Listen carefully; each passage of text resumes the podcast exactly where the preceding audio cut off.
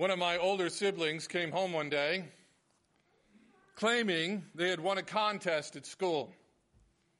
That they had gotten first prize, and the first prize for winning the contest was a Nintendo. Now, this was late 80s, and so some of you can think back to then. The Nintendo system was very popular at the time, also very expensive. Of all the kids in my neighborhood, only one kid had a Nintendo, and I spent a great deal of time at his house. So you can imagine when I heard this how excited I was. I, I was, we were, we were going to have a Nintendo. The next day, my sibling came home from school and they came home empty handed. And they made the claim that something or other had gotten lost in the mail and that they would have to get it another day. And for about two weeks, this sibling would come home and I would ask if they got the Nintendo, and every day there was a new reason they didn't have it. Eventually, my mother took them aside and found out that everything they had said was not true. There had never been a contest, there was never a Nintendo. It had been a lie. Now, I can no longer remember as to why uh, they lied about it. I just remember feeling so disappointed and how for a great deal of time there was some mistrust between me and this sibling and this sibling and the rest of the family. Now we come to, are we further into Matthew and we're looking at responses. Remember Jesus in chapter 13 has made a number of illustrations or parables about himself, about his kingdom. And we've started in the next section looking at all the ways that people responded. We looked at Nazareth. In Nazareth, they saw Jesus and they thought he was nothing special, and so they rejected him. Last week we looked at Herod and how he rejected him because Herod, uh, Jesus or Herod saw Jesus as a threat of Herod's love and power, a love of power and pleasure. Now, as you heard today, we read a passage that ends with belief. It ends with uh, accepting Christ. And since we already know the account ends there, once again, I just want to walk us through how we arrive at that point. And so I have three points for you this morning. How did we end up now since we, we looked at an illustration of two illustrations of unbelief? Let's look at the pattern or the path it took to get to save what we would call saving faith. Number one, the first thing we see is that Jesus proves he is able. Jesus proves he is able. So most of us are familiar with this first story. We probably heard it the first time in Sunday school. It's a very famous story. He's holding all four accounts of the Gospels. In fact, there are a number of books that are written just on this particular miracle. People who have built whole belief systems just on this miracle. But the point for Matthew is actually quite simple. These people were fed. They were hungry and they were fed. The bread and the fish, very common dinner. It was a very common thing to sit down in your home every single night, have bread and fish. The blessing that Jesus said over the food was a very common, normal practice at the dinner table. So, really, all this is, is Matthew wants us to see the bare basics. These people needed food, and Jesus provided that food. Now, the reason this is important is because what this proves is Jesus is able. Now, how does it do that? How does it prove that Jesus is able? First of all, Matthew wants us to consider the manna in the wilderness. We know that the account tells us that this is a desert place or a desolate place. You want to understand, at that time, anything outside of a city, anything outside of city walls, anything that was not developed or uh, clearly established or settled, anything outside of that was considered a desolate or desert place. That place was considered the wilderness. So twice Matthew tells us that all of this is happening out in the wilderness. Now, can you think of a story in the Bible where people were out in the wilderness and they needed food? Matthew clearly wants us to understand or think about that story of manna in the wilderness. And so here we see Jesus providing manna in the wilderness, just like God did through Moses. But the second thing is that Jesus provides food for the hungry, just like Elisha. In 2 Kings chapter 4, Elisha the prophet performs a miracle that is very similar to this. He has a hundred men to feed and only has 20 loaves of bread. If they had not been fed, the men would not have made it. Now, we know stories, of course, in other parts of the Bible where God uses a prophet to provide people food who are on the brink of starvation. So, once again, clearly, Matthew is trying to show us the same thing. Here it is dinner time. The people are far from food. They need food. They are hungry. The disciples looked at the situation and said, We don't have the food to feed them. But the greater prophet provides the bread to the hungry. But then there's a third thing Matthew wants us to understand here because he makes it very clear, and that is that Jesus produces abundance. He produces abundance. The last idea, you see, first of all, he tells us that everyone who ate, after everybody ate, there were 12 baskets left over full of food. So do we start at the end with more food than we had at the beginning? Yes. Abundance. We also see that there was abundance, even though the crowd was made up of at least 5,000 men on top of women and children. So you have this great crowd who all need to eat, and Jesus provides not only everything they need to eat, but there is abundance. All of this proving that Jesus is able. Now, there's two applications to the story. First of all, Matthew tells us a couple of times how Jesus shows compassion just like Elisha had uh, compassion on the, the hundred men, just like God had compassion on Israel in the wilderness, we have Jesus full of compassion. But the miracle itself actually proves authority. We're supposed to see those two things together. We have a Lord showing compassion in a way that shows authority. Think about that for a moment. Are there people today who have authority but no compassion?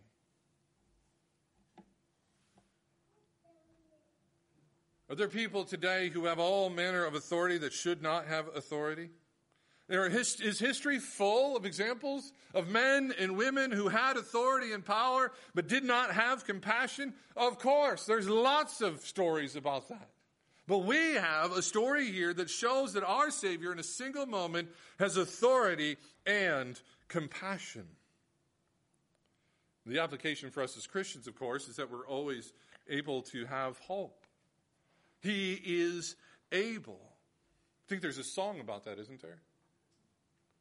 He is able. The purpose is showing us all these miracles. Matthew shows us miracles of like uh, the healing of disease and the feeding of hungry and the giving of the sight to the blind. He's showing us that Jesus could care for all of these needs in order to point us to the idea that Jesus can take care of our biggest need, our spiritual poverty. A third application would be that Jesus makes the application to us that because he shows compassion, and because He has authority, we are free to show compassion and be servants of others. Or the Apostle Paul says in Philippians instead of being people who play political games, instead of being the kind of people who only look out for ourselves, because Christ is full of compassion, because he is full of authority, we should become and should imitate the servant mindedness of Christ. So, the first thing we see in this step of showing acceptance, we see first of all the most important bedrock idea that Jesus is able. Now, we look at Peter's response. Number two. Number two, Peter responds with little faith and much doubt. This is unexpected. After seeing what they saw, we would expect there'd be lots of faith and little doubt. But we actually see Peter respond with little faith and much doubt. Twice in these two accounts, we're told that Jesus was trying to get away and go pray. That's the, the reason the feeding of the 5,000 happens where it happens because Jesus had gone away to try and find a place to pray alone, but the people found him. After uh, providing all the food, Jesus sends the disciples ahead, dismisses the crowd, and once again seeks a place to pray. All of that is just really supposed to explain to us why Jesus is not with the disciples when they go out to set sail. Matthew tells us that the disciples go out on the ship and the sailing gets very, very rough. The idea likely that of a storm. Here it is, it is late at night, the ship is getting crossed around, the disciples see a figure. Now, if you were out on a boat and you're getting tossed about, you saw somebody that looked like they were walking on water, what are you going to say? The disciples say, It's a ghost. Now, knowing that they, they fear, Jesus shouts to them and says, Nope, not a ghost. It's me. I'm coming to join you. And then we get this story or this account about Peter that has two parts to it. First of all, Peter asks to step out in faith. This is very bold of Peter. He says, Lord, if it is you, prove it by having me come out unto the water. He's willing to step out of the boat onto the water. But we know that Peter's faith here is not particularly stable. But Peter is displaying what in chapter 13 we saw the parable of the mustard seed. The starting point here is the smallest amount of faith. But then we watch Peter have doubts, and it fills him with fear. The second half of the story, Matthew tells us Peter, this important phrase here Peter saw the wind. Now, we in Nebraska, we know what that's like, right? Seeing the wind. He saw the wind and he began to seek and he cried out for help. See how quickly this moved? From this bold pronouncement, if it is you, Lord, have me come out unto the water. And then suddenly, full of doubt. There's another moment of compassion by our Lord. Peter has just utterly failed this moment. Jesus, though, doesn't ask him why, you do, why did he fear. We already know why he feared. Peter saw the wind. The question is where why such little faith? And the question is supposed to bring us back as a reader. This is the one who was able. The one who has shown that he was able to feed the 5,000. The one who has shown that he is able to, uh, to walk on the water. And as he gets into the boat, we're told that the storm calms down and he asks, why are you so, why do you have so little faith with, with the one who has proven that he is able? But, as I thought about it this week, if we're honest, this is what our faith looks like, isn't it? We carry with us this little bit of faith that's completely upended if the wrong thing happens. We do our devotions, we pray, we serve in the church, we sing beautiful hymns, but we're upended by the decision we don't like. We're upended by a child who's having a bad day. We're upended by a rude customer or a rude employee. We see the wind and whoosh, it's all gone, isn't it? Years and years, perhaps, of following faithfully, and the right thing happens and whoosh. It's all gone. But there's encouragement here. Just because you and I look at the wind and panic doesn't mean that the little faith that is there is suddenly lost. This summer, of course, we know that we'd not have a lot of rain. Of course, every year in the springtime, my wife and I, one of the joys of our year is to get out into the garden to begin to put things in the ground. But then it doesn't rain. And it doesn't rain. And it doesn't rain. And you think to yourself, the seed is lost. But it isn't. Over the course of your life, let me explain it this way. Over the course of your life, many of you have probably prayed hundreds of prayers. And I bet you that you have forgotten most of them. Yet our Lord has not forgotten a single one. You see, your prayers are not suddenly lost because you can't remember praying them. This is the wonderful doctrine of the perseverance of the saints, the faith we show calling upon the Lord to be saved. It is a faith allowing us to believe in Christ for salvation. It's not lost because we can't feel it anymore.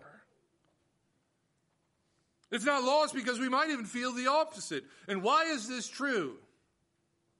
Because as the, uh, uh, just like the disciples in the story, the Lord is the sovereign God who brought the circumstances. And even though your faith appears weak and maybe even gone altogether, you see, your security in place in Christ is not lost because our Lord is very aware of what's happening to you. Your union with Christ is not lost Because it was not based on your life, but on His, His life, His death, His resurrection, His power. As the old preachers used to say, it is not the measure of your faith that saves you and unites you with Christ, it is the object of your faith. Christ Himself who secures these things. It brings us to number three. So we see that He's able. And we watch this example of just a small amount of faith begin to germinate and even the filling of doubt and fear is not able to kill it.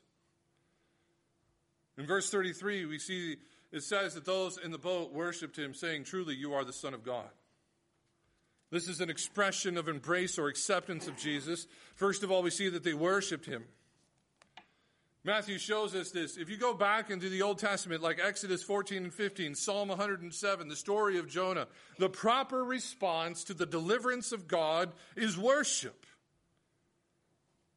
So the proper response to your salvation, your deliverance from God, is worship. It is the idea of wait.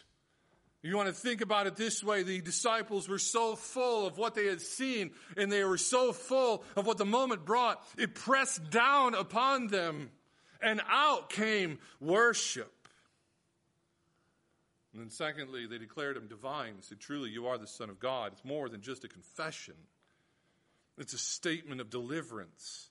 It's an affirmation of belief that he is the one who is able, walking on water, calming the storm, uh, multiplying the bread and the fish. It is a divine attribute.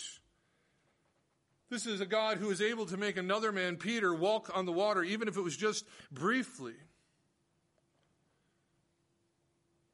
We know that when push comes to shove, later, all these disciples are going to run. But the object of their faith is strong. Shown he is able to deliver shown he is able to only do, do things that can only be attributed to deity. And perhaps we forget. We forget that our relationship with God is based on the life, death, and resurrection of a Middle Eastern Jewish man.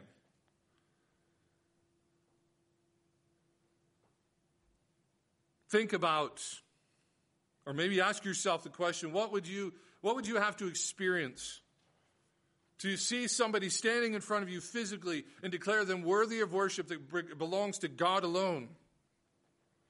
But that's exactly what happened. These men saw this and they, and they had the smallest little faith and, and the pressure pressed down upon them and all they could do was worship and give worship that is reserved for God alone to this man who was standing in front of them on this boat.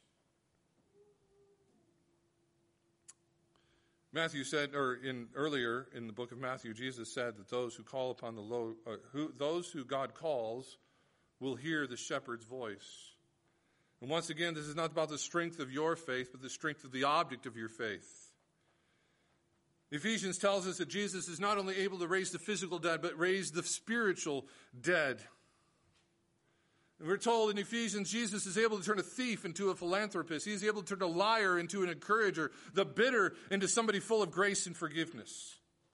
Or another way to say it is that the Bible tells us that Jesus is still calming waters. And one day will calm the spiritual sea for good. But let me also say this is our worship only spurred on by what he does for us? Is our worship only spirit on when the mood is right? When we like the song, when we like the message, when our worship makes us feel good inside? Or can we worship on the fact that He is worthy of it on the basis of Himself alone? The Bible says salvation comes to those who not only believe but confess. That's the same as confessing He is able. He is able to carry you through. What else does Jesus need to do to get your worship? And if you put your faith in him, be like the disciples and see that he is worthy of it. So I told you the story at the beginning. My sibling failed again and again to bring home that Nintendo, creating a sense in the house that they could not be trusted. But Jesus, in these two accounts, shows us the opposite. In the feeding of the 5,000, he shows he is able to do more than Moses and more than Elisha. And that with him there is gracious abundance. In the walking on water, we saw that a man who had weak faith and was full of doubt, yet the object of his faith, Jesus Christ, was firm and unshakable. And we saw at the end of these two accounts, we saw that Jesus is worthy of worship simply for being the Son of God. And yes, he will and he does do amazing things in us and others, but his worthiness of worship is on the basis of who he is Jesus Christ, the Lord of heaven and earth. Let's pray. Father, we thank you for these simple truths. He's able, he's able. And Lord, we thank you for the reality that it is the, the smallest amount of faith that is able to carry us as the object of our faith is where all the strength is. And I pray, Father, that would lead us, just like it did to the disciples, it would lead us straight to worship, to embrace, to acceptance, to belief, to faith, to salvation. We pray this in Jesus' name. Amen.